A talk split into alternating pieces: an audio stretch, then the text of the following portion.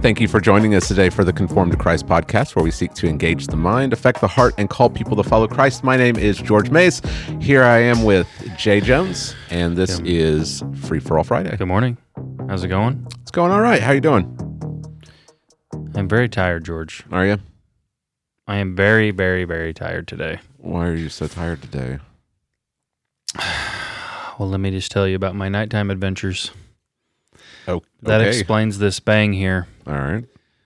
I've been I've been accused of uh, like being sponsored by people. bang. Yeah. Zero sugar, 250 milligrams of caffeine, zero calories. Tastes delicious. There you go.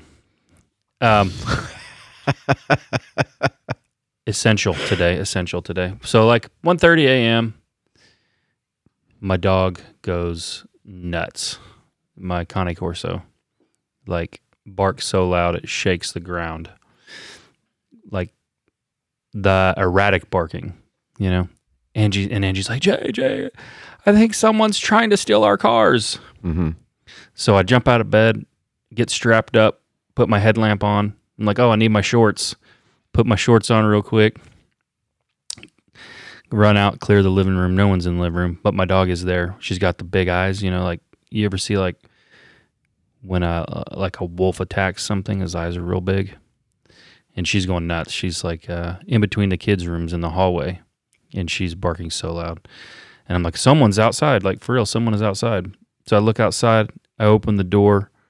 I get ready to come out, and there's the trash man Mm-hmm. picking up my trash at 1:30. George Wow. in the garbage truck. why are you? Why? Yeah. Why are you doing that? He's lucky I didn't let the dog out, but I didn't. So you know, I go back in after that little adrenaline surge. Go to sleep somehow. I, I went to sleep. I don't really know how. About two forty-five, so maybe an hour later, and he's like, "Jay, Jay, there's fifty mile an hour wind gusts coming. You got to drop the nets because we've got baseball nets outside, you know." Uh huh. and they'll bend the poles and break. so I run out there, and it was it was really weird, huh, Larry? Yeah. Did you know that that wind came in? Did you even know it? Mm-mm. Well, I don't know what it was called. What's it called, Larry? Gust Some gust front came in, and it it was it was really weird. So I run out there, drop the nets, get the poles, drop all the poles, and then I run back inside, lay down, and of course by then I cannot go to sleep. So by the time I went to sleep, it was probably after 4 a.m. I gotcha. So bang Okay. for when you didn't go to sleep till 4 a.m. Is that the new tag? Yeah. Okay. I like it. So my thinking might not be as crisp today. Oh boy. Buckle up, everyone. Yeah. I don't. So there's my night. Did you have a good night? I, I, I was fine. Yeah. Good. No. I'm glad. No worries. Ex- I don't know. I don't know. If, I don't know if she wants me telling this. She doesn't remember. It, usually, if you of the- start, if you have to start know. with that, you I usually know. should just stop. I know. But uh, I'm gonna go ahead anyway. Oh, I no. guess. I, guess last night. I guess last night I I rolled over and I don't know if I moved my arms or what, and I I guess I hit Julia in the face while she was sleeping, uh, and she was pretty upset with me. But uh, this morning she doesn't remember doing that at all. Really? So, no. That's funny. Sorry, Julia. Dropped an elbow on her. Yeah. Oh my. Well, uh, free for all Friday, George. I got something to start with because I know we're, what we're going to get into today. We'll talk about. We're going to continue this conversation on the uh, the abortion uh, issue today, um, particularly in the criminalization front, right? Because that's kind of where the conversation is going now. Um, we'll get to that in a second. But I got a, I got a TikTok for you. I know you love when I bring them in. it's about two minutes and forty five seconds long. I want you to watch it all, and I think it's good. You know, it's. I want. Here's what I want to do with it.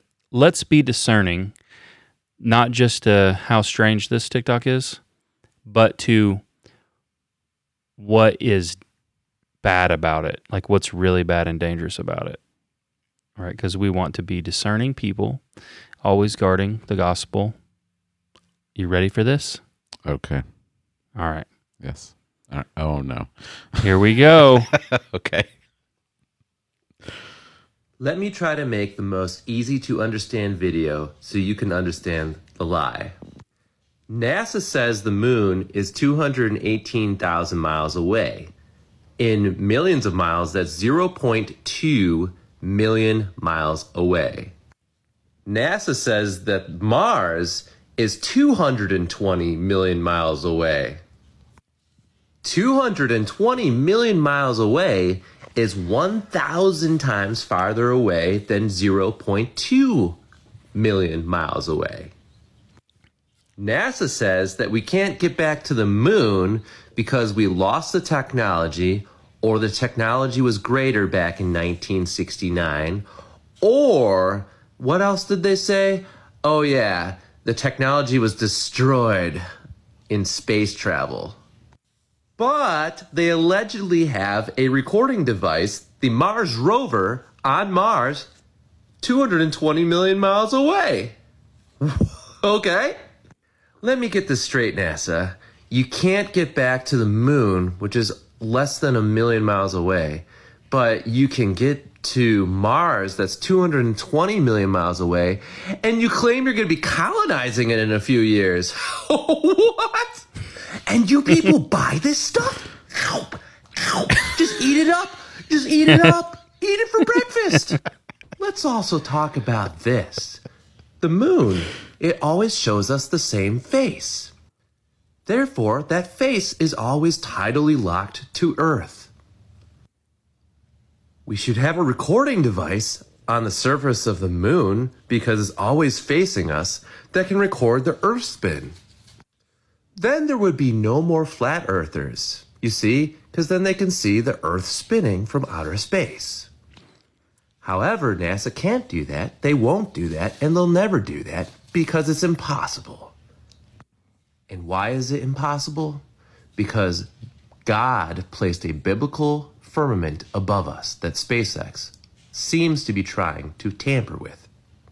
NASA calls this firmament the Van Allen belt, but it's the firmament listed in Genesis. I have a ton of pride in the Word of God. Listen, I bought the Globe Lie too.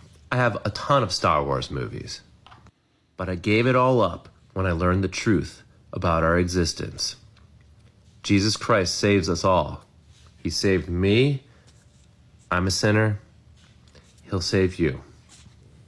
Just gotta wake up to the lies, guys, and turn the TV off. It's mind control. There you Let go, me- George. there you go, bud. That's how to get this free for all started right. Started out right. I mean, he had me there for a little bit. Uh, the the whole not going to the moon but yeah, going to. Mars. Uh-huh. Okay, all right. That's Yeah. He got me interested, and then he uh, then he got real weird Yeah. real fast. The um, if you're listening, please just don't don't uh, be that type of Christian. The problem with it, But if you are, please make a TikTok so Jay can Oh. Jay can show it on here. the pro the problem with the whole video, I mean, it's dumb. First off, it- ridiculous. The flat earther stuff is just is bonkers. Mhm. Um, but to to to, to kind of tack on the gospel at the end, like, um, Jesus can save you. Like I'm a sinner, Jesus can save you. What it's presented is Jesus can save you from the sin of believing in the globe Earth. You know what I mean? Mhm. Like that's what it's presented as. Right. Like don't believe the lies. Don't believe the lies. And so the gospel is just like, Uh-huh. what is the gospel? If you're a non-believer, what do you take as the gospel from that video?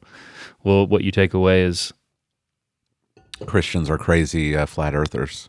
yeah, yeah. And the gospel is Jesus can save you from believing in the lie of the globe earth. Right. Like that's how bad the presentation was. You know what I mean? hmm Better to not make anything and keep your mouth shut than to Right. Because it's hard for us to imagine what like how people don't know stuff. Like they don't know what the word sin means even. They don't even know who jesus is. They don't know that, that's that those days are gone when you could presume someone knows what the word sin is and they know what you mean when you say jesus. They don't. So when you tell them jesus saves from sin he's and he'll save you from the lies like like you got to be careful. Listen listen to how you sound, right? If you're going to give a gospel presentation, then give one. If you're not going if you're going to do something like that, don't do it at all. Yeah. You know what I mean? I'm with you, Jay. I'm with you. Can you believe we that we uh that we live in this world, George? Yeah. What other ways though? I thought he was going to. At first, I thought that that was going to be a blood moon A blood moon video? TikTok. Yeah. What other things can you think like, all right,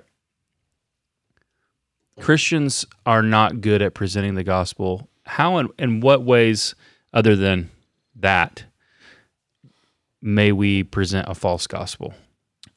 I I think a lot of Christians they they get caught up in the sharing your testimony, and they give they give the te- their testimony, but they don't actually share the gospel. So like I was unhappy and depressed and then now I'm happy. Um, or um, I asked Jesus into my heart, Mm-hmm. like I knew I was a sinner. Yeah. And it's it's very personalized, but Right. there's no propositional statements that are being, Right. that Yeah, are being yeah. made.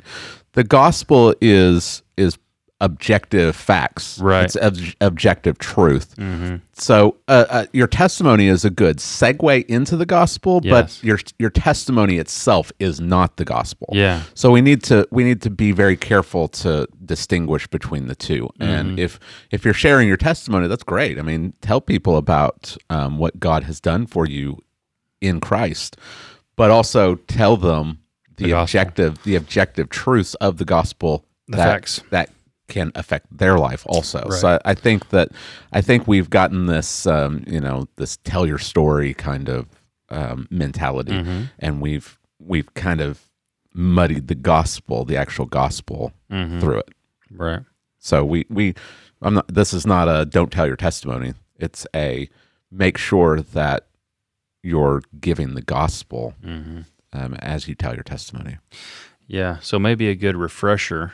Um, the elements that you need in a, in a gospel Mm-hmm. in a gospel presentation because you're right i think you're right it happens and not not intentionally but Right. it's your story you're passionate about it, like hey I, you know and we all know the ones that are dramatic like i used to be an alcoholic and Mm-hmm. Oh, yeah. this this was my life and i was running around with girls and then Mm-hmm. i encountered christ and now i've left that and i'm sober Right. and i'm married and i have a good family and Mhm. all the stuff that god's done for me but Right. there are i think there are several um, and uh, why don't you walk us through them real quick giorgio let's give us a Okay. gospel refresher Okay, and I think Uh, think I think the I think the best place is to simply start not with man, but start with who God is. Right. You have to, and I think I think that um, part of that is we we can't just assume that our culture knows who God is. Um, our our culture has gotten to a point where there's a lot of spiritual people, but there's not a lot of people that understand the kind of the foundational truths about Christianity, and um, we we especially in southwestern Oklahoma, we have to be sure that we don't assume that people know what we're talking about. So we have to start kind of with uh, where Paul does in Acts chapter 17 on Mar- Mars Hill that there is a God. Um, there is one God, that He is the creator of all things, that He doesn't need anything, that um, He is self sufficient, and He is holy, um, which means that He is um, he is involved with his creation, but he is not part of his creation. He is separated from his creation. Um, I, think we need to really emphasize who God is that he is perfect, that he is righteous, that there is no sin in him, and that because of um, who he is as um, this sovereign, holy, righteous creator, that we are accountable to him. He's our king. So I think that's where we have to start is that you are you are not um, an authority unto yourself. You are a creature created by this holy God um, who is transcendent. He's he's other than you, and you then are held accountable to him. He he tells you how to live Right. right? Um, and then coming off of that, we get to the fact that he has told us how to live, and we haven't done it. Yeah. yeah. we ha- we haven't done we haven't done um, what he has commanded us to do. He has he has given us um, general revelation. Um, he has written his law on our hearts through the conscience, so we know there's right and wrong. Um, every culture knows um, it's it's wrong to murder. It's wrong to steal. Um, it's wrong to lie. That that these are just universal truths, and Right. those universal truths they don't arise out of accident. They arise because God has actually put that in us Yeah. so that we we know right and wrong, and we know that we have The moral argument. we've re- we've rebelled against God. the moral ar- the moral argument is I mean it's like it's like God it's like God's given you a hanging curveball Mm-hmm. with anyone you ever talk to.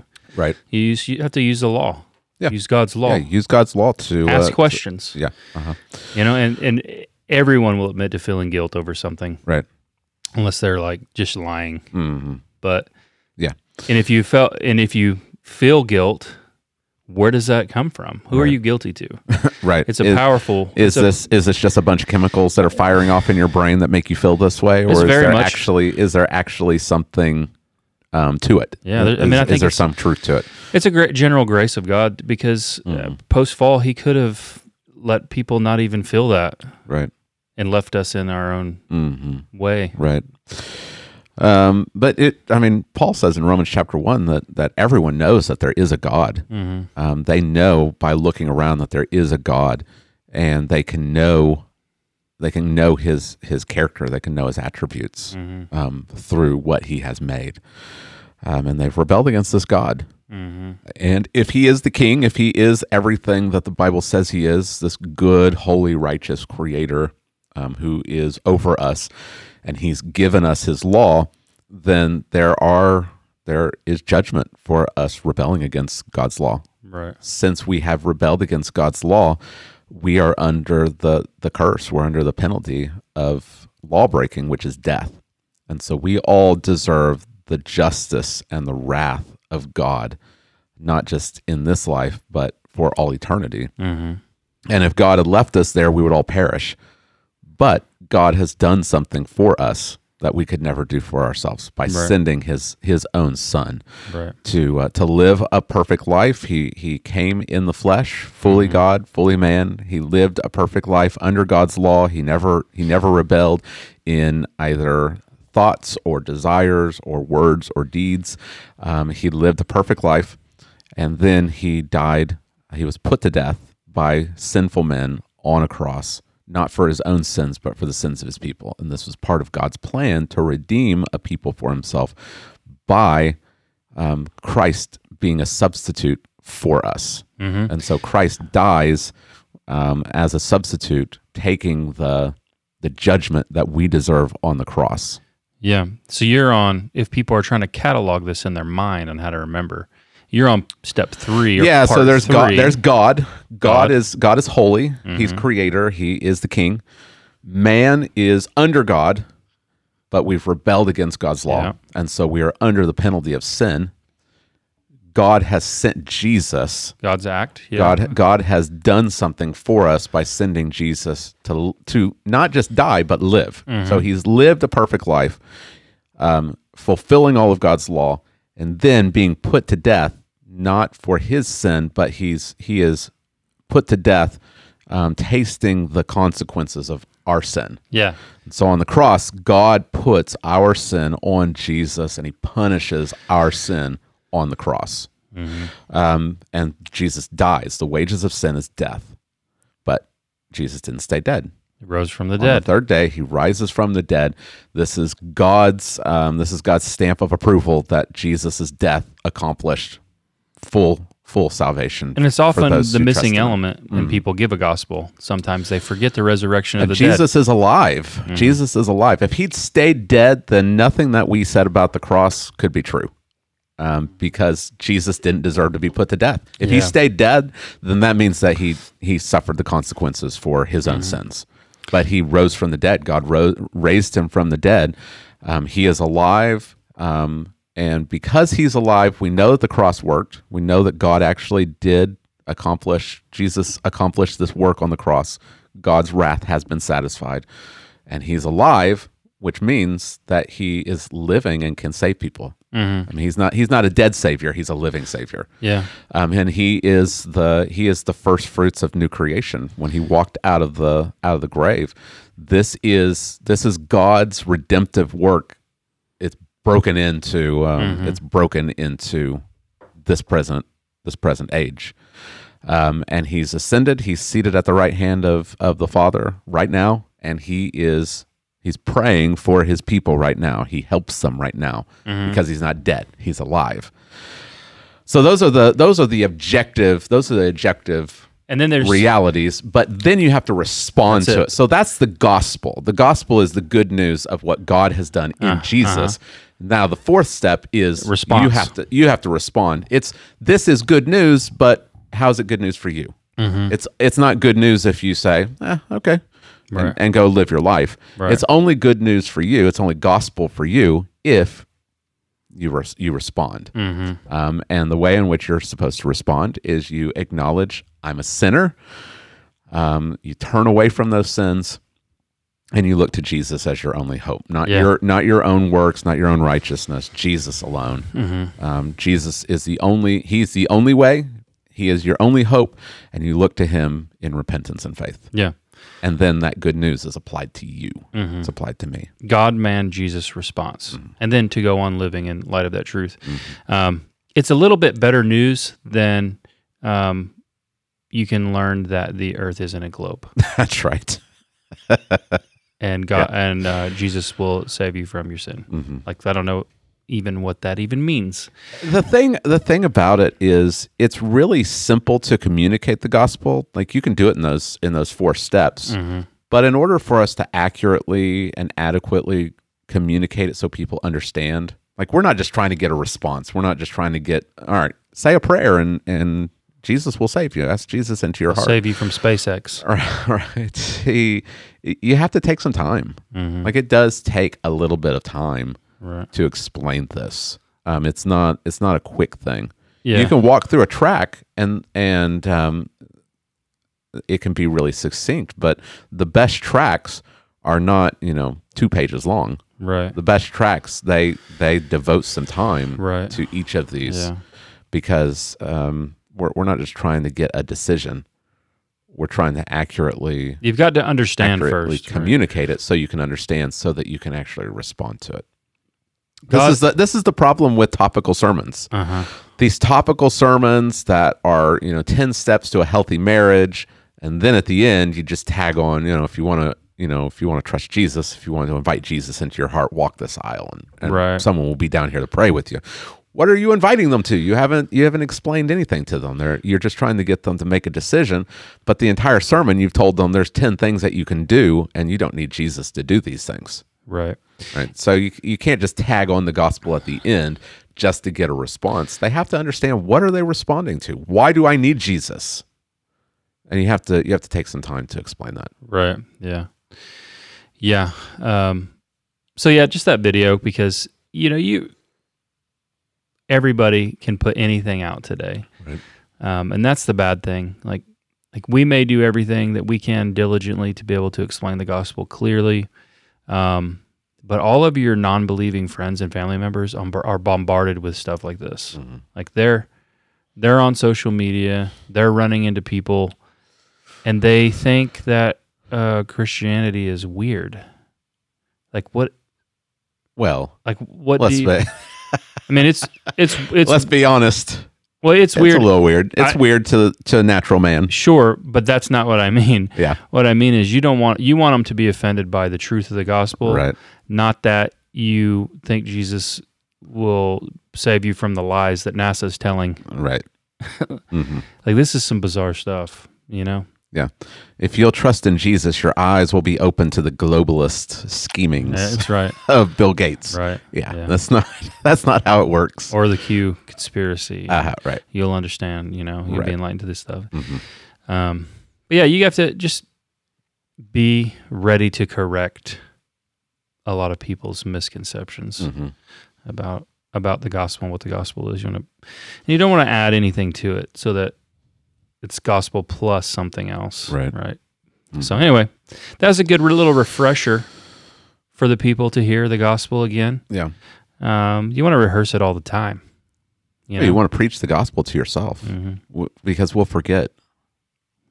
We, That's we true. need to we need to we need to be reminding ourselves of the gospel. Well, we're 26 minutes in, George. This is going to be a little bit of a long one because we got to get to this stuff. Well, there's some stuff that I want to talk about. okay. So, Well, I've got a crazy vid- Twitter video. Do you want me to show it, or do you want me to show it later? Which one is this? This is the. Uh, I think it's the Senate Committee on Abortion. Okay, I want to I want to start here. I want to start here with this open letter, and this kind of segue into uh, into this. So, um, right. th- this is called an open letter to state lawmakers from America's leading pro life organizations. All right, so we'll explain. We need to explain the issue, perhaps, for people to understand. All right, so there was a, a bill of total abolition in Louisiana, the first one ever in history to make it out of committee. Right. they're all been killed in committee, and it will come as a shock that they're usually killed by pro-life people. And you say, how how can this make any sense? Like, we can't assume the, the people that are listening are or even understand like or, or have read Right. up on this or mm-hmm. have this. So let's try to make it as clear as we can. In the abolitionist position, in all of these bills, there part of it is equal protection Right. for the baby, which means that the mother would be charged in the in the act Right. and fall under the current homicide codes. Yeah, I think that's what needs to be really clear is that there are already homicide laws on the books, mm-hmm. obviously. Right. and first degree, second degree. There's manslaughter. Um, that there are already Yeah. laws about this. Mm-hmm. And what what's so frustrating is that in the Oklahoma Constitution, personhood is defined. defined. Murder is defined. Murder is defined as taking a human life. Uh huh. The definition of a human life in the Oklahoma Constitution is from conception to natural, Natural death. Right. It's probably the same in Louisiana. I'm guessing. I'm sure it's the same in. I'm sure it's probably the same in a lot of a lot of states. Yeah. Um, and then there is an exception for abortion. right. All right. So what these abolition bills are trying to do is just take that exception away Uh huh. Right. because everything else is already in place.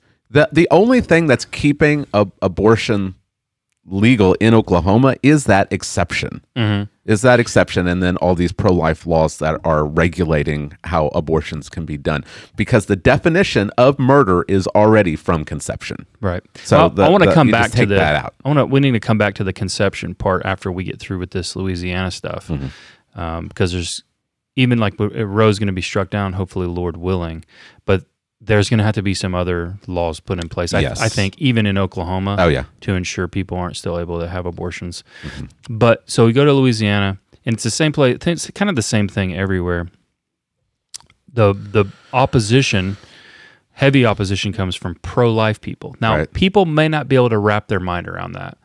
Why would pro life people or pro life organizations be opposing a bill of total abolition? And it comes down to where it really what it gets down to now is um, pro life people, what they say, and it's kind of a uh, what's the word I'm using for? It's kind of a straw man because it's not communicating truth accurately, but it's like a it's like a um, a slogan almost like my body my choices, and the slogan is you want to criminalize mothers. Mm. You see what I'm saying? Uh-huh. It's a, it's a powerful catchphrase Yeah. that doesn't quite accurately communicate truth, but can skew people's understanding. Like, oh, you want to criminalize mothers for abortion? What are you going to do? Like, you're going to go back and charge all these women, uh, Right. and that's not it. The bill criminalizes the act, Right. and it says the women who are paying someone to kill their child Right. should be held ac- accountable under the homicide codes. Mm-hmm. And the pro life movement says, no, no, no. Women are victims in abortion. That's what they say. That, that's what they're saying, and Right. they're and they're saying it like in a blanket way. Yeah. Women are women are the second victim. And we can. Let, let me read this letter. Okay, Let me get- read this letter. So This- they have an understanding now. Before you get to it, Right, right. Um, so this letter came out May 12th. Mm-hmm. Um, so just just last week, right, right. Was it right before or right after the Louisiana bill was was killed? It's the day it was being heard. Okay. So it would like influence. Okay, You see what I mean? Uh huh. Yep. Okay. So this is this is called an open letter to state lawmakers from America's leading pro-life organizations, um, and I've got it. I've got it on. Yeah. There you go. Okay. Um, to all state legislators in the United States of America. With the leak of a draft U.S. Supreme Court opinion written by Justice Samuel Alito in Dobbs versus Jackson's Women's Health Organization that appears to show a majority of the court may be in favor of reversing Roe versus Wade and Planned Parenthood Planned Parenthood versus Casey, there has been increasing news coverage of state level momentum to enact laws that protect mothers and their unborn children from the tragedy of abortion. Over the past 50 years, under the shadow of Roe v. Wade and Doe v. Bolton, abortion has taken the lives of more than 63 million unborn American children. But the tragedy of abortion isn't limited to the unborn child who loses her life. The mother who aborts her child is also Roe's victim. She is the victim of a callous industry created to take lives, an industry that claims to provide for women's health but denies the reality that far too many American women suffer devastating physical and psychological damage following abortion. The abortion industry tries to dismiss reports and studies of post abortive trauma, but even as far back as the 1980s, scientific researchers and the mainstream media were documenting the reality of abortion's consequences. Studies examining the records of over 50,000 California Medicaid patients from 89 to 94 found women who underwent abortions experienced 2.6 times more psychiatric admissions in the first 90 days following pregnancy than women who gave birth, and 17% higher mental health claims over the following four years. In 1989, Los Angeles Times survey found 56% of women who had abortions felt guilty about them. 26% mostly regretted the abortion. Subsequent studies suggest that these numbers may be low, reporting that adverse emotional and psychological effects are sometimes delayed, not surfacing for 5 or even 10 years after the abortion. Despite promises from her partner to the contrary, a woman's relationship will often dissolve following an abortion. The clinic staff is gone and the woman has no desire to return to the place she associates with failure. Even friends who know about the abortion hesitate to bring up the subject. When this happens, she is left to deal with her pain, her doubts, her questions all alone. Women are victims of abortion and require our compassion and support, as well as ready access to counseling and social services in the days, weeks, months, and years following an abortion. As national and state pro life organizations representing tens of millions of pro life men, women, and children across the country, let us be clear. We state unequivocally that we do not support any measure seeking to criminalize or punish women, and we stand firmly opposed to include such penalties in legislation. If the Supreme Court does overturn Roe v. Wade, they will be honoring the unambiguous division of powers described in the Constitution, returning abortion policy maker making back to our elected state and federal legislators. This will be a tremendous opportunity for states to create durable policy that can stand the test of time. But in seizing that opportunity, we must ensure that the laws we advance to protect unborn children do not harm their mothers. We are America's leading advocates for life. We come from very different backgrounds and perspectives, but we are united in our mission to protect unborn children and American women from the greed of the abortion industry. We've been in this fight for decades. Many of us have dedicated our lives to this cause. We understand better than anyone else the desire to punish the purveyors of abortion who act callously and without regard to the dignity of human life. But turning women who have abortions into criminals is not the way. In 1977, then National Right to Life President Dr. Mildred Jefferson observed in her welcome letter to those attending the annual National Right to Life Convention, quote, "The fight for the right to life is a, per- a people's fight for its existence and its continuity. It is a country's fight for its survival and its future. The right to life cause is not the concern of only a special few, but it should be the cause of all those who care about fairness and justice, love and compassion, and liberty with law." End quote.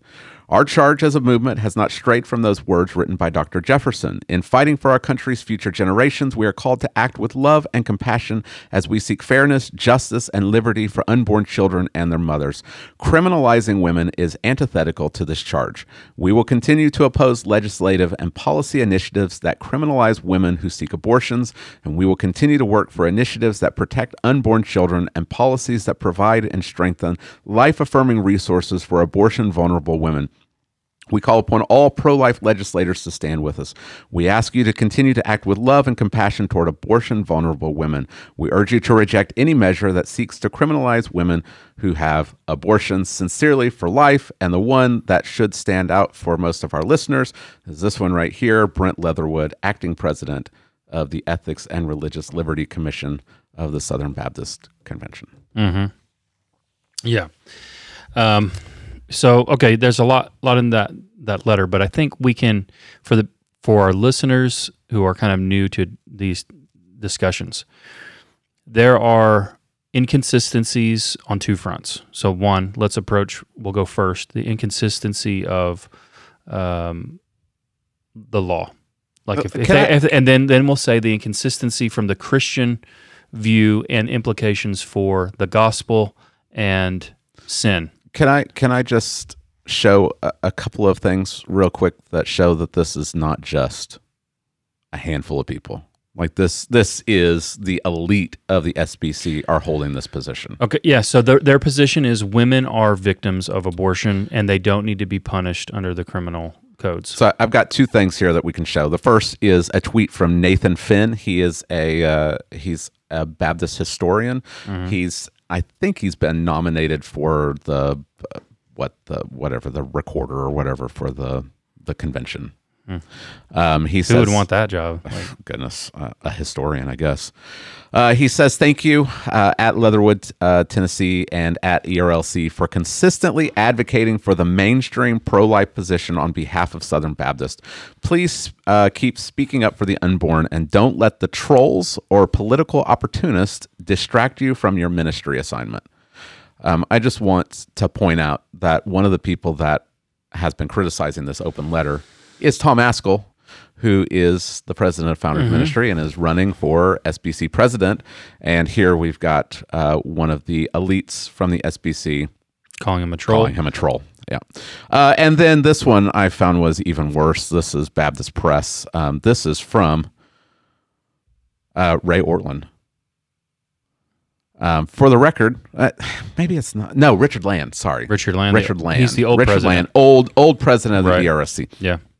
Um, Richard Land says, uh, "This is a Baptist Press article. First person, what's the best way to be pro-life? A Southern Baptist debate." And Richard Land in it says, "For the record, if I were still the head of the ERLC, I would have signed this statement. I would have been ashamed of myself if I have not signed it. This is the document that some SBC leaders are using as the reason to defund the ERLC." hmm There you go. Just wanted to show that. So the the ERLC, uh, well, really anyone and pastor pastors. We'll start with pastors because past, pastors are supposed to make up the SBC. We know they do not. it's a total farce. Right. which is why the people who we we often call the the Baptist elite mm-hmm. speak down about pastors. Tom Nettles actually wrote a some stuff about this, mm-hmm. and he and he I think makes this case pretty clear that there is animosity even toward regular pastors who mm-hmm. would dare to speak out and share what I think is simply a biblical ethic. They're applying the Bible um, Well, to, thi- to all of life. I think what needs to be stressed is that at the convention last year, they the messengers adopted a resolution that before it was mangled um, Oh. by the committee yeah, they, was an abolition resolution. Well, they they they only added like a word alone into it, but it still contained the majority of It the, did. of the yeah. strength. Mm-hmm. It made it a little contradictory, but for the most part, it still had the abolition Uh-huh. language in it. And the messengers overwhelmingly voted for it. Um, and then all the elites, Oh, yeah. including the ERLC, started writing things against it. And they don't know they don't know what they voted right for. and then you've got time- then yeah. you've got and and then you've got the president of the ERLC signing this open letter opposing criminalization and it shows what you're saying that they have disdain for just the the regular people ah these people are too stupid to know They what don't they know what even what they Uh, for. but these were the same people that were pushing resolution Right. 9 a couple of years ago on critical race theory and no one at that time knew what critical race theory Nobody was. did. No. No. one knew what they were ta- saying. This is an analytical tool that they had no idea what it was. People even came out and said, "I don't."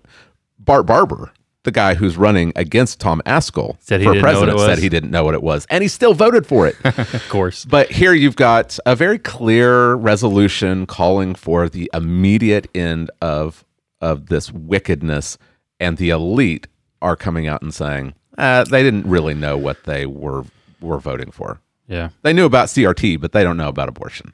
Yeah, so there's major inconsistencies, right, from the in this pro-life position that the ERLC has jumped onto because they say women are always victims of abortion. That is the biggest lie. And anyone who has ever gone to an abortion clinic, here's what I'd encourage the SBC elites: get out of your church, stop hiding in your church building, go down to an abortion clinic. Not you- not the pregnancy resource center. Right. Go to the Go to where people kill babies. Right. And what you're going to find is, uh, I'd say, ninety, close to like ninety nine percent of the women that walk in there will walk in there and walk out knowing full well what they're doing. Um, will some of them have pressures applied to them? No doubt. Like they'll be pressured by parents. Um, some of them will be pressured by maybe even abusive man. Um, there are those cases, but they know what they're doing. They're they know they're killing a chi- their child. Some of them, George, will go there and have their parents watch their children in their car while they go in to kill their other child. And if you talk to them, most of the time, it's it's in, just inconvenience. I don't want to have a baby right now. I can't have a baby. I can't have another baby. I'm too young to have a baby. But of course, they know. They know what they're doing. Um, and so it's just inconsistent with the reality. Are are there women that are abused and forced to do it? Probably there probably are. And Yeah. some some of them are covering up for sex abuse, things like that. And But if the you- law the law already takes Exactly. stuff like that into This account. this is what's so infuriating about this. In those small cases, and they're very small, most women today shout their abortions like it's a thing. right. They're proud of it. Yeah. Um, but These are the, the- these are the people that are standing outside the Supreme Court justices' homes protesting. These are the people that had there there was the abortion the abortion protest in DC over the weekend. uh huh. What about these people? Exactly. Are we, are we are we are we seriously saying that these women are victims? Well, the, these women, these women um, have scarred their like. They, the one thing they quote to say that women are victims Mm. is the psychological. They say psychological trauma Uh-huh. and the um, depression and the all the stuff. But that's just the it's result. the consequences Exactly. of sin. This is yeah. You have sinned against God, and Mm-hmm. your conscience is heavy, and the and the world can't tell you a way to free yourself from it. Right. So you fall into this spiral of depression. And the the wicked thing about the what the ELRC is doing is they're robbing women from the ability to be set free from their sin Right. by saying, "No, you're just a victim. The- not not you're a sinner." They are they are very much falling into this secular psychological mindset. Um, because even what they even what this calls for is for access to counseling and social services.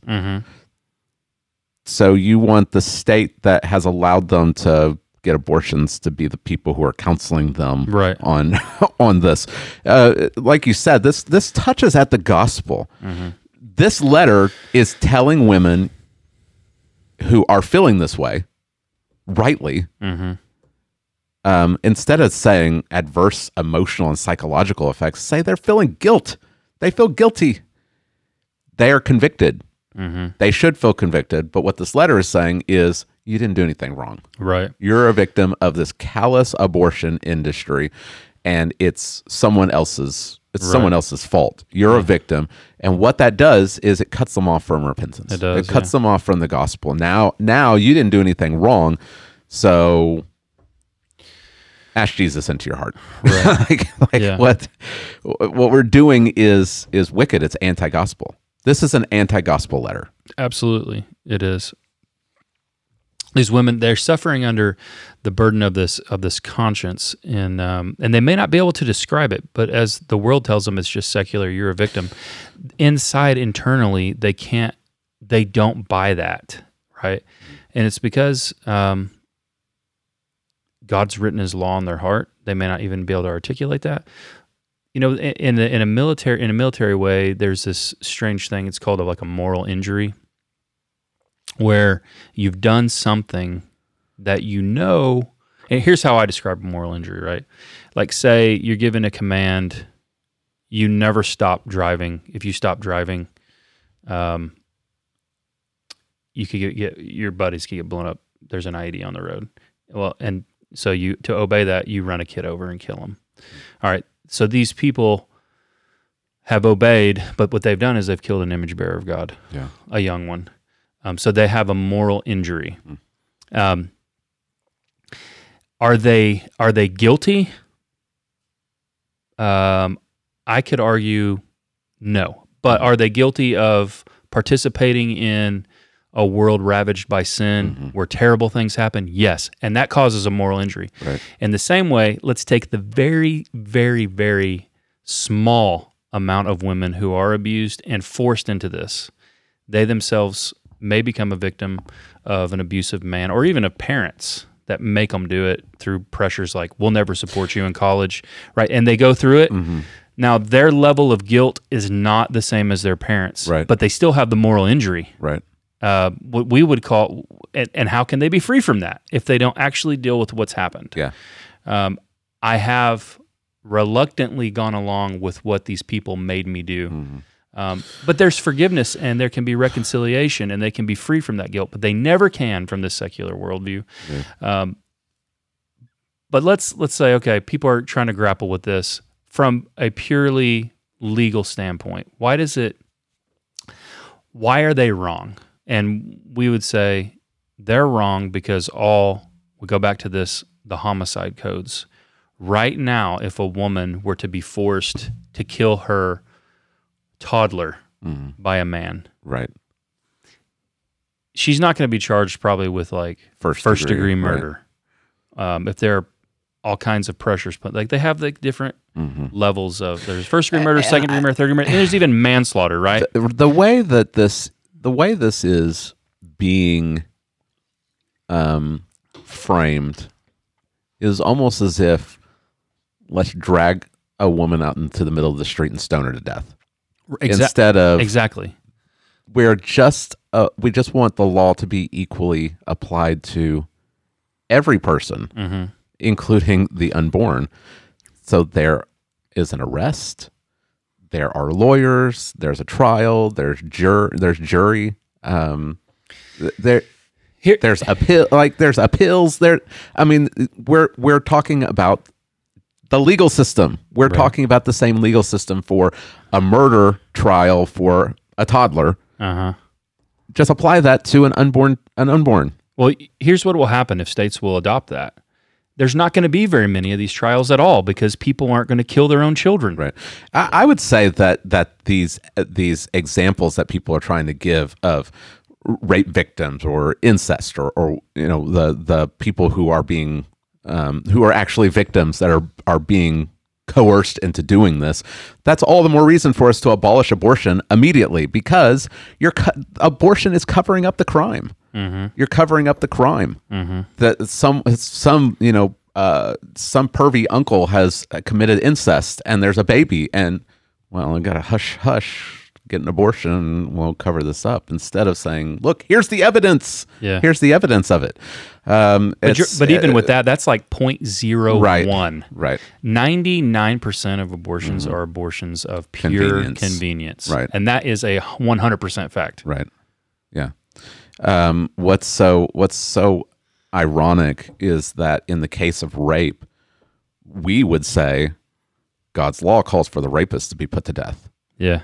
But um, if you were to like bring that up to someone who thinks abortion's okay, for some reason they don't. They like, think it's crazy. They think that's crazy. Like you I- know, well, that's crazy. I tell- I told you, you don't do that. just- and and what? Just like we week- want we want the we want the the the criminal to be put to death, not the actual victim, who is the the woman who's been raped and the baby. You don't. It's not. It's bonkers. Yeah. it really is. People have been like brain. I told you like two weeks ago. Brick had that very conversation at school with with two older upper class upperclassmen girls, and Brooke's like, "What? Um, I the difference in me and you is I th- I think the man should die for raping a woman. Uh-huh. Like you think the baby should die. That doesn't make sense. Right. What was the response? to that? It's it's people. Well, people can't think, man. I'm I'm telling you, people have lost. It's God's God's given people over to a debased mind yeah. And they can't think. They literally cannot use logic, Yeah. and they can't. And they can't even correlate the two. She tried to go with the angle of, um, can you not? Can you not see like you think it's bad for a man to rape a girl, but you think there's a there's a different human body inside of a woman's body, but you think a woman should be able to like penetrate and tear apart by force another human. It's like rape times a million Yeah. And they can't get it. Yeah. Uh, you want to see a bad take? Sure. Okay. when I saw this, I, I, I, I just hung my head. Like, what do you say to this? So here's a tweet. I don't know who this person is. Katie McCoy. Y'all know the ones trying to punish the woman in John 8 were the bad guys in the story, right? What really got me was uh, Yeah, the like. the like, Yeah. Hershael York. That was my pastoral ministries professor in Uh-huh. seminary. Like, what do you? Not a good take. that's not. Um, that's a really bad. That's a really bad analogy. Mm-hmm. Um, for one, the woman in John eight, she is guilty. Mm-hmm. She is guilty. She was caught in adultery. Yeah. The problem is not that the woman is. Um, they're trying to punish the woman. The problem is they're they're bringing her to test Jesus. Right. Um, for one, where's the man? Right. Like they didn't bring both, Uh huh. right? And second, they're trying to trap him into um, saying, "Go ahead and and commit capital capital crime." When it's that's against the law in the Roman Empire, Like, They're trying to trap him so that the And Roman, then the Romans the Romans will him. come and arrest him. Uh, he doesn't fall into their trap, their trap, and he forgives her of her sin. He he tells her, "Go and sin no more." uh huh. Um, he didn't say, "Go, you're a victim." Right. He says, "Go, you sinner, and don't and don't sin anymore." Hey, you're a victim of the patriarchy. That's right. Just go. Just go on your way. Yeah. I know. I know what it's like to be a victim too.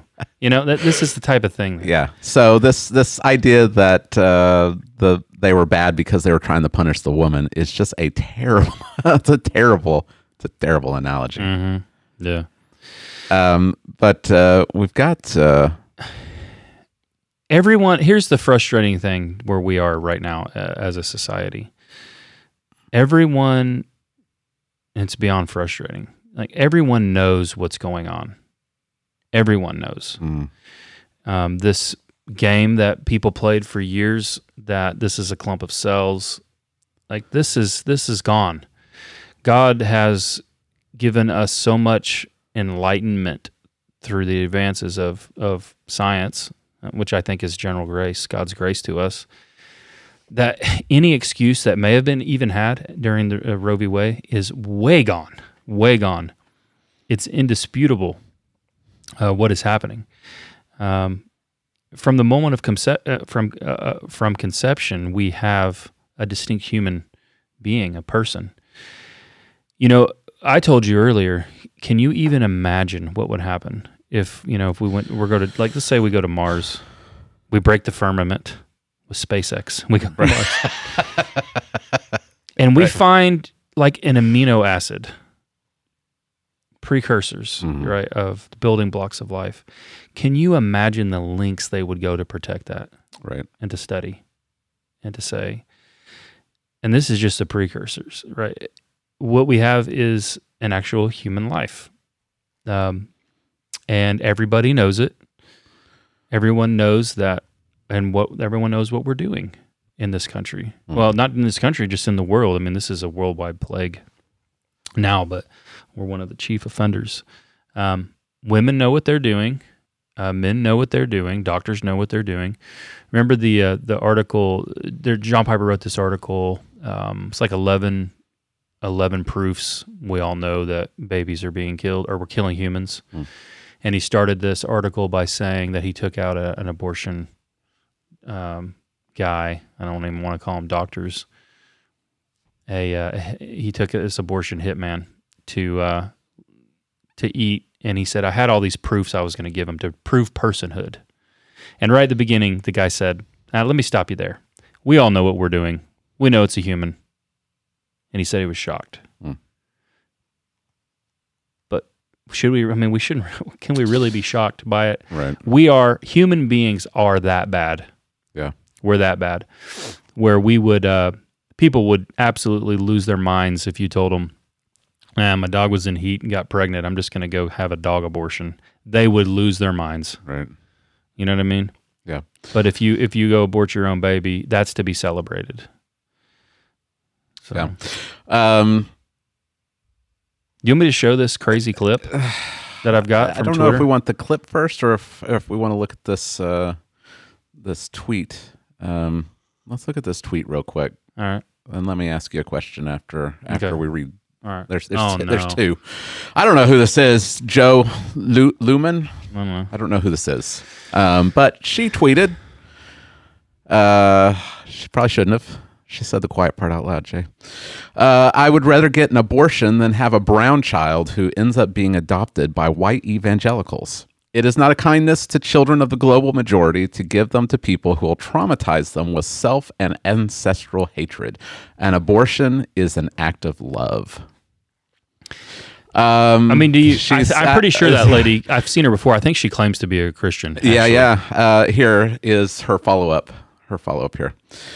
White and Christian supremacy kill people of the global majority. They kill LGBTQ plus people. They kill religious minorities. Why would I give a brown child who could and likely will? I don't know where she gets this this fact. Uh, uh, who could and likely will be queer and may have no interest in Christianity to people who will teach them they are inadequate in most all of their identities. People who think not coming to this world is the worst that can happen to a zygote have never had to experience the excruciating realities of systemic oppression. Not existing isn't the worst that can happen for black, brown, queer, non-Christian folks. In this oppressive dumpster fire, it absolutely is love to choose an abortion for marginalized folks. And since women, non binary folks, trans men, and poor folks are all oppressed in the society, abortion is love, love that can hurt for some, but love nonetheless. Hey, Jay, I got a question for you. Um, is this? I think she forgot this- the word. I think she missed. She put the word Christian and she meant to put Muslim. Because that that accurately Oh describes. yeah, like Because this Chris- is Christians. Christians are out there just killing LGBTQ plus yeah, people. That's not happening anywhere on the planet, but Right. it's it, it does happen Yeah, all over the planet. right, right. Um, but my question was: Are people like this victims? Jay, is is this who the ERLC thinks are victims of the abortion industry? People like this that would say, I guess that's what they think I- are victims. If I got yeah. pregnant, I'd rather kill. yeah. I'd rather kill a brown baby. I don't know how she's not getting canceled for the stuff that she's saying. It's Yeah. probably because she's attacking Christians. right, of course. She yeah. can say whatever she wants. Uh huh. Yeah. Um, yeah, but uh, that's that's what we're talking about here. We're not, and this is, I think, this is the culture. This this is the shout your abortion. right. Um, this, I mean, you see these Hollywood actresses that give um, Awards. they, their awards. They give they give praise to abortions because if I hadn't had an abortion when I, I was wouldn't young, be here right I wouldn't be here right now receiving this golden statue right. uh, they're they're idol worshippers. Like They are. they are offering their child to this demon, and the demon in re- in return gives them a little idol that they can put in their house. Yeah. I mean, it's it's the fact that there are Christians uh, in the SBC, the ERLC, who are not able to just call it what it is and just be consistent in calling it murder is mind boggling.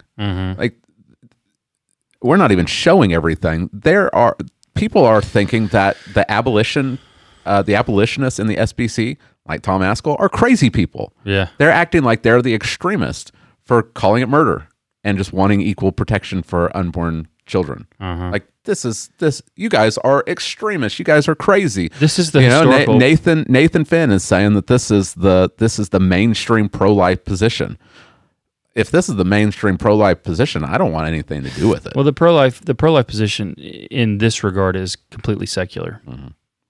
We could debate the merits or non merits of uh, what they did to get to force uh, this decision on Roe as another matter. I think of showing some grace toward each other, just because I think another place that uh, abolitionists and those of well, we say incrementalists, they would get at each other is over these ideas. Um, but I think this this in particular about the criminalization and our women are victims and all of this is where everything is going now because Roe's probably going to get overturned. And so this is where the argument's going to be. I mean, like, what are we going to, what are pro life people going to do? Are they going to say, hey, we know Roe got overturned, but in our state, we still want abortion? Is that where they're going? Because that's what it sounds like to me. yeah, That's what it. That's where it sounds like they're going. Keeping the exceptions. right. keeping these exceptions Uh-huh. that have kept abortion going, the exceptions for for uh, rape and incest and the life of the mother. Right. I, Which- I imagine that, that that will be where where it is. Yeah. Well, th- these are all old because science again Mm-hmm. has progressed. It's never the life of the mother. That's not a thing. Like you remove the baby Mhm. and then you treat you treat the baby.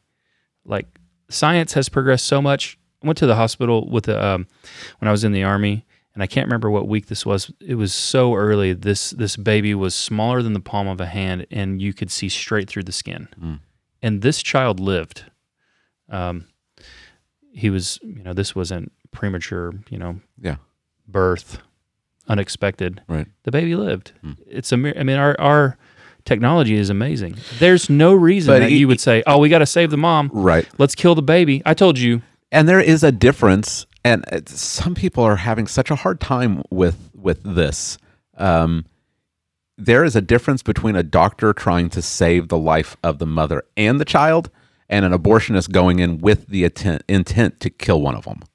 The- This Why would we, it? we should not have to belabor this point. It, it is so obvious that an abortionist is trying to kill trying to kill. the doctor is trying to save. There is a difference. I'll the give you an doctor the doctor that tries to save both and the baby still dies is not an abortionist. exactly. The mother is not the mother is not guilty of a crime because Yeah. the doctor was trying to save both and uh, There's- that and was unsuccessful. But the abortionist is not trying to save both. He is intentionally trying to kill one. And again, there is not a scenario like like what scenario possibly could there even be that pops up. However, what you have today is doctors telling mothers all the time, this can be a dangerous pregnancy. This can be dangerous for you. You might die. Yeah. You could die in childbirth. I think that's what they they told Tim Tebow's mom.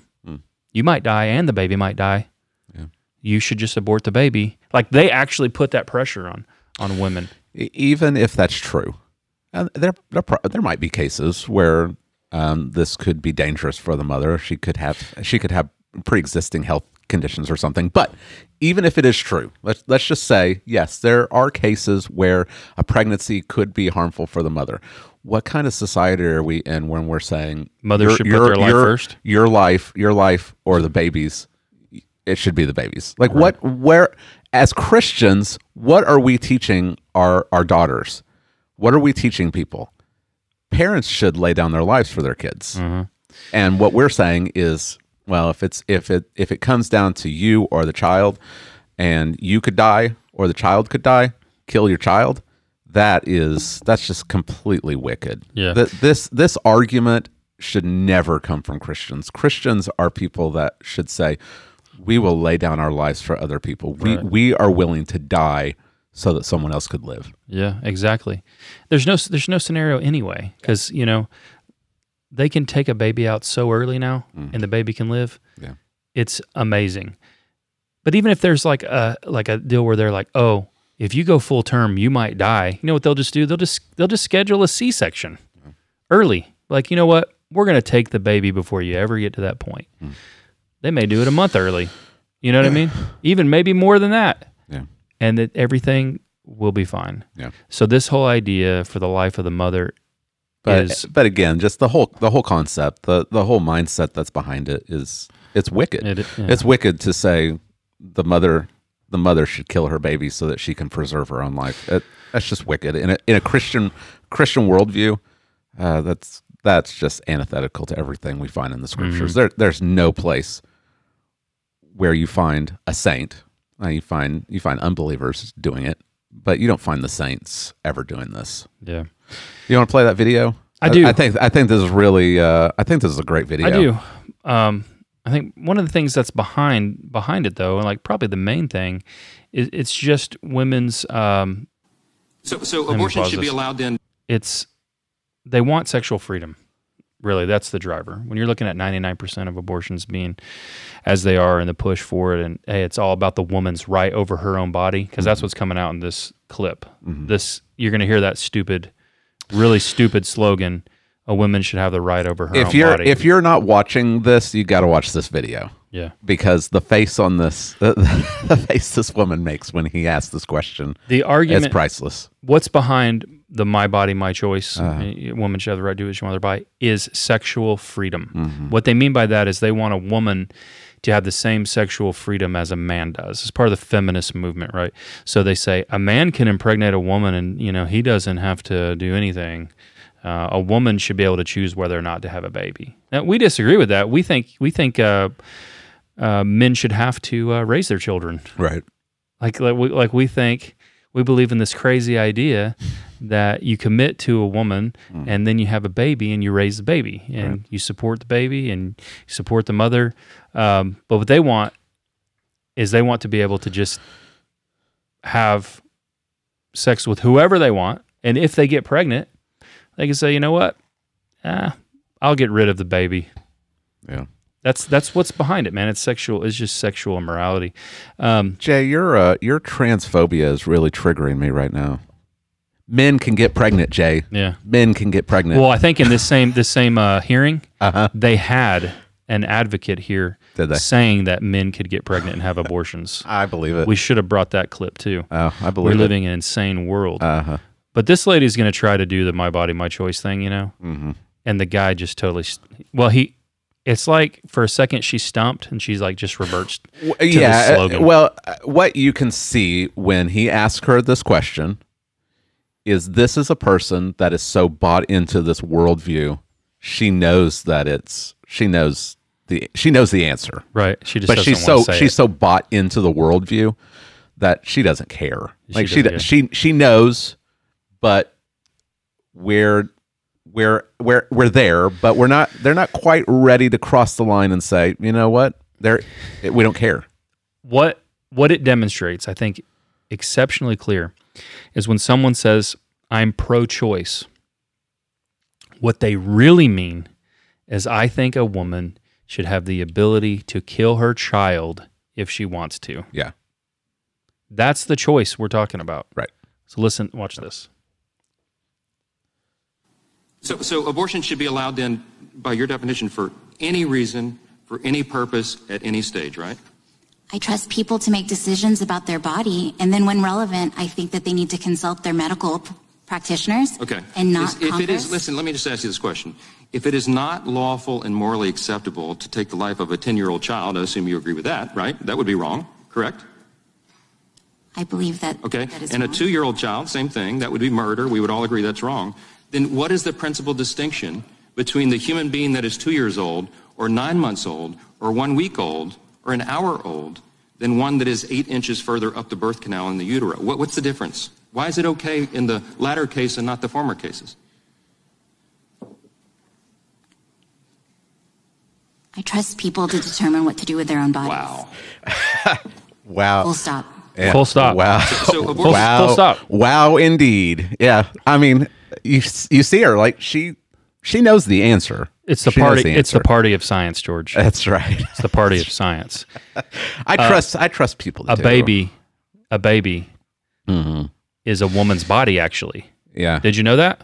Uh, I did not know that. And a woman may destroy a part of her body if yeah, she wants. I did not know that. Can we just go around? What would happen if uh, a woman uh, cut off her own hand? Uh, I, I'm sure they would probably celebrate it. I mean, this, Uh, I women- don't know. Women- they might. They probably throw her into. Uh, I don't think so. Women are already so? women are already cutting off their own Well, that's breasts. true. They're That's- cutting off their breasts and that's saying they're men. That's So- well, that's true. Yeah. Do you think they you care got- about it? This yeah, you got a you got a point there. Yeah. Right. Th- This is the ideology of um, when when Paul talks about we're in a spiritual war, and there are principalities, and he's speaking of actual demonic forces. Right. that can influence the way people think and form worldviews. This is the type of stuff he's talking about, Mm-hmm. right? You know, she's saying, uh, you know, I, I trust a person to do what's what's best for their own bodies. I, I wonder where she stands on vaccine mac- mandates. You know, you already know that. you already know. You already know that. Man. Yeah, I know. Yeah.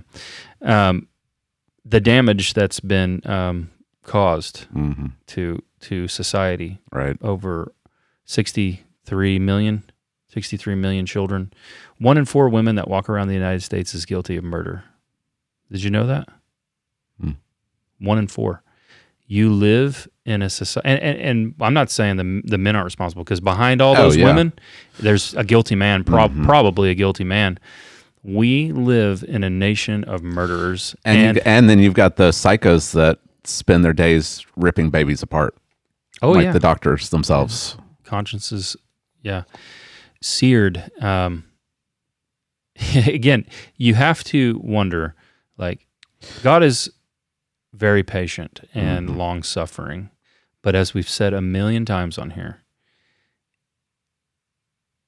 historically biblically nations that do the things we do they come under the wrath of god hmm eventually Right.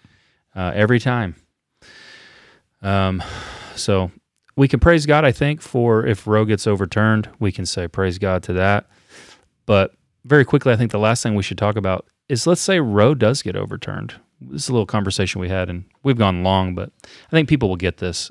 Even in Oklahoma, where there's a trigger bill, abortions are not going to end in Oklahoma until there is a bill or a law put in place that prohibits someone from buying the the Plan B pill or buying online abortion kits in a box. Right. I don't know how they would go about regulating that with given the internet age and everything, but if abortion would really stop and post Roe era, Yeah.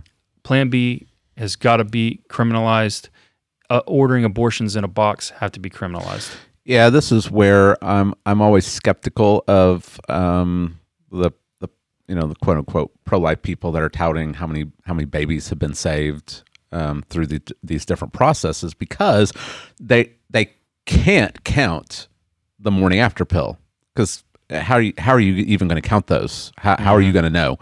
Um, and, and so we're we're not even we're not even should be talking about Yeah. the the Plan B pill when we're putting all these numbers of the, of abortions that have been performed. Who knows? Who knows? Yeah. Who knows? It it could be in the hundreds of millions for all we know. We Yeah. we don't know. So if you're going to if you're going to truly stop abortion, you're gonna have to go after those two.